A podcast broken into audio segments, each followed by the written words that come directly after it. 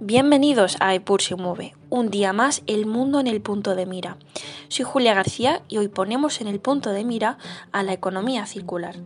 La economía circular es un modelo económico que tiene como objetivo reducir los residuos y promover la sostenibilidad manteniendo los recursos en uso durante el mayor tiempo posible. En una economía circular, los recursos se utilizan en un sistema de circuito cerrado, donde los materiales se reutilizan, reparan y reciclan en lugar de desecharse después de un solo uso. Esto contrasta con la economía lineal tradicional, donde los recursos se extraen, se usan una vez y luego se descartan. Esto implica un enfoque más sostenible y regenerativo. Esto implica diseñar productos y servicios teniendo en cuenta la durabilidad y la longevidad, implementar estrategias de reducción de desechos como el reciclaje y el compostaje y promover una economía colaborativa en lo que los recursos se puedan compartir y reutilizar. La economía circular se está volviendo cada vez más importante a medida que aumentan las preocupaciones sobre el agotamiento de los recursos, la contaminación y el cambio climático. Muchos países de todo el mundo están implementando políticas de economía circular para promover esta sostenibilidad. Países Bajos. Países Bajos es ampliamente reconocido como líder en la economía circular. El gobierno holandés ha establecido objetivos ambiciosos para la economía, incluida, por ejemplo, una reducción del 50% en el uso de recursos primarios para 2030. Finlandia se ha comprometido a, convertirse en un líder de la economía circular en Europa, con el objetivo de ser neutral en carbono para 2035. El país ha implementado políticas para promover la circularidad en industrias como la silvicultura, la construcción y los textiles.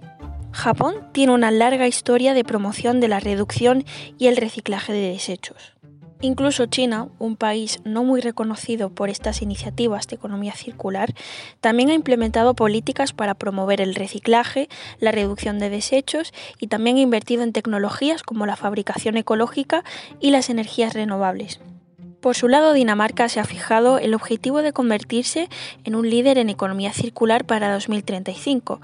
El país ha implementado políticas para promover el reciclaje y la reducción de desechos y también ha invertido en investigación y desarrollo de tecnologías de economía circular.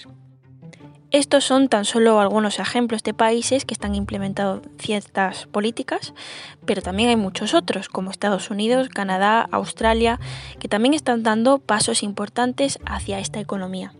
La Unión Europea en 2015 adoptó un paquete integral de economía circular, que incluye un conjunto de propuestas legislativas destinadas a promover la reducción de residuos, la eficiencia de los recursos y la transición a una economía circular.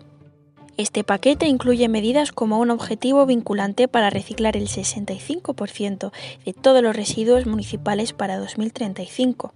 También la prohibición del vertido de residuos reciclables para 2025.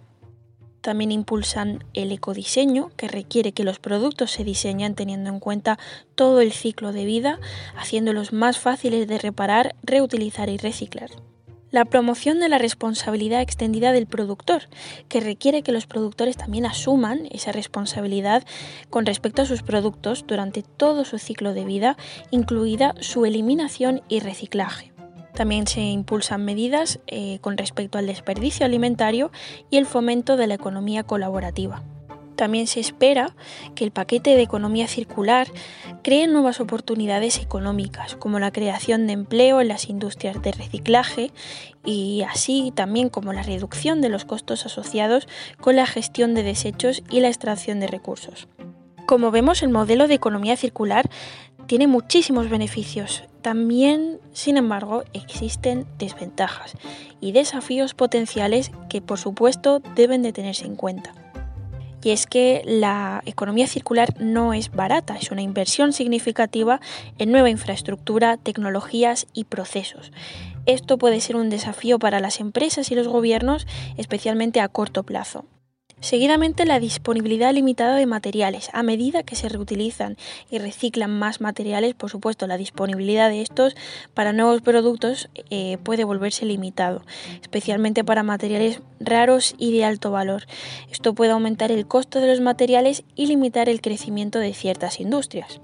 Pero es que también hay un cambio cultural muy grande. La transición a una economía circular requiere cambios significativos en la forma en la que pensamos, diseñamos, producimos.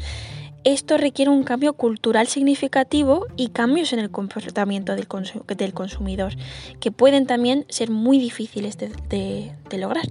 También esto es un factor bastante a corto plazo, pero también puede haber pérdida de empleo. La economía circular puede conducir a la pérdida de empleo en ciertas industrias. Sin embargo, estos desafíos pueden mm, abordarse perfectamente mediante una planificación cuidadosa y un diseño de políticas. En general, el modelo de economía circular ofrece un enfoque prometedor para reducir estos desechos y promover la sostenibilidad. Y esto sería todo por te esperamos la próxima semana aquí en Epur mueve, siempre en Epur mueve.